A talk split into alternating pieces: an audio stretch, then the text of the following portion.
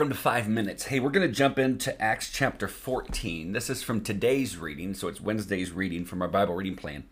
And Acts chapter 14, starting verse 19, um, it says this But Jews came from Antioch and Iconium, and having persuaded the crowds, they stoned Paul and dragged him out of the city. Now, I think last week we looked at the idea of um, being persuaded by the crowds, like this the mob mentality. So stirring up the crowds to kind of get people to do whatever you want them to do according to your own agenda. And we, as followers of Jesus, we need to make sure that our only agenda is about Jesus, or else we can we can kind of be sucked into this stirring up of the crowd or stirring up of the mob. What happened here again? Having persuaded the crowds, they stoned Paul. And so they, they think about it, they dragged him out of the city and just started throwing rocks at him until they thought he was dead. It says in the passage, supposing that he was dead.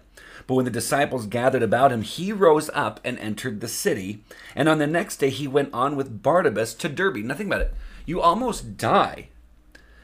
And then the next day, you you just keep going. I mean, you go to the next you go to the next city of Derbe, so you can proclaim the, the gospel with with Barnabas. So he, he has a really bad he has a really bad day. And then the very next day, he kind of recovers from his wounds, but goes off to the next city to continue preach the gospel. Now here are the two verses that stood out to me the most. Verse 21. When they had preached the gospel to that city, and made many disciples. Now, stop there for just a second. When they had preached the gospel, they went into the city of Derbe and they preached the gospel, the good news. Now, I've said before often, whether it's a Sunday morning on our worship gatherings or here, I believe the gospel is the, the whole book, it's the whole story. The, the whole story of the scriptures is the gospel. I understand that there's like the focal point, and that's Jesus, but cover to cover, we need to know the whole story so the gospel, um, we can understand it better in its fullness. So when they had preached the gospel to that city and made many disciples, it didn't say that they went around just trying to get people saved. They went around, they preached the gospel and made many disciples. Friends, that is the point that we're supposed that's that's the main thing we're supposed to be about. That's the main point. Even when Jesus said, Go make disciples. And I wonder if today, at least in the States, in the United States, in the West, um, if we're just about getting people saved, but we're not calling them to discipleship. This is such a different concept than what I feel like is pushed so very often. We're called to go make disciples, baptize those disciples, and then teach those disciples to obey. And then once that person comes to know Christ and is a disciple, that person is then supposed to go out and make more disciples, more followers. In other words, for disciples, learner. So we're not supposed, we're not just supposed to go out and get people saved. I don't know where that came from. We're supposed to go out and make disciples. Salvation comes to those who say, "I want to follow Jesus." That's the gift. That's the gift that's given to us.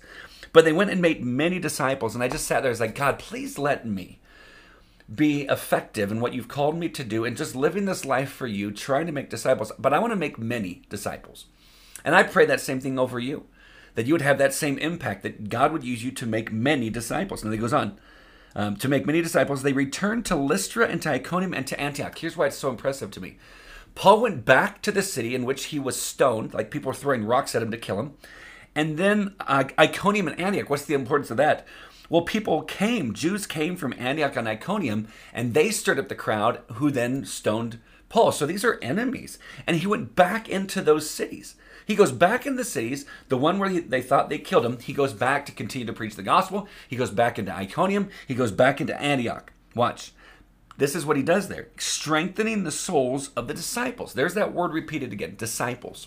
Strengthening the soul of the disciples. The friends, he just went in there to encourage. Now, maybe he maybe he preached again or not. I don't know. At, at, least the second time it says that one of the major things that he did was to, to just go and strengthen the souls of the disciples. I want to encourage you that maybe you're in that point point where you feel like, oh gosh, I'm just weak or I've just got way too much on me. It's okay to feel like that, and you're going to see why in just a second. We, as followers of Jesus, are supposed to come along one uh, alongside one another and strengthen each other's souls. We're supposed to encourage one another with the things of God. But watch what he says encouraging them to continue in the faith. Like, don't give up, friends. Don't give up on Jesus. Don't give up on your walk with Jesus, no matter what you're going through. Continue to press ahead. And then he gives this, this explanation.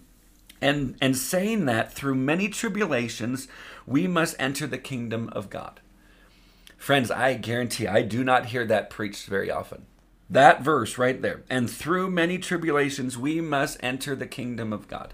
That on our way to being in the very presence of God, whether whether uh, Jesus comes back before we die or we die, but along the way we will go through many tribulations.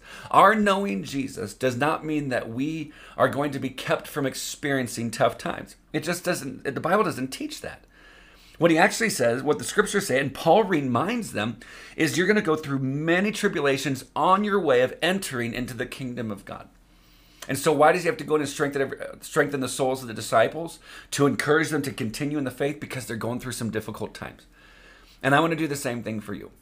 That if you're facing just this season where it's difficult and you're not quite sure what's going to happen or how, what the outcome is going to be, whatever the situation is, and I could just start listing all these things, and I guarantee I wouldn't even hit everyone's tribulation or everyone's crisis or everyone's hard, hard and difficult circumstance.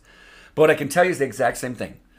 Do not give up on your faith Continue to walk. Continue. If today is just one step, continue that one step.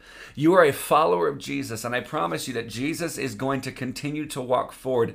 But maybe today is just one step forward, and that's all He's asking you to do. One step with Him, one step with Him, and tomorrow maybe one step. But don't give up on your faith. Do not give up on the faith. Just continue to walk with the Lord. Why? Because tribulations are part of the process, it's part of the deal. Everyone on the planet faces difficult times, but we as followers of Jesus can look at those difficult times and realize that there is a purpose behind things that are going on. They build us up in our faith. You see it in James chapter 1, 2 to 4. You see it in Romans chapter 5, 3 to 5. You see in Hebrews chapter 12, where it's this training up and it's difficult, but in the end, it, it produces this good thing that comes from God. I just love this passage. There's so much in it. I, encourage you read it. Acts chapter 14, starting verse 19 through 22. Friends, thanks for tuning in. Love you more than you know.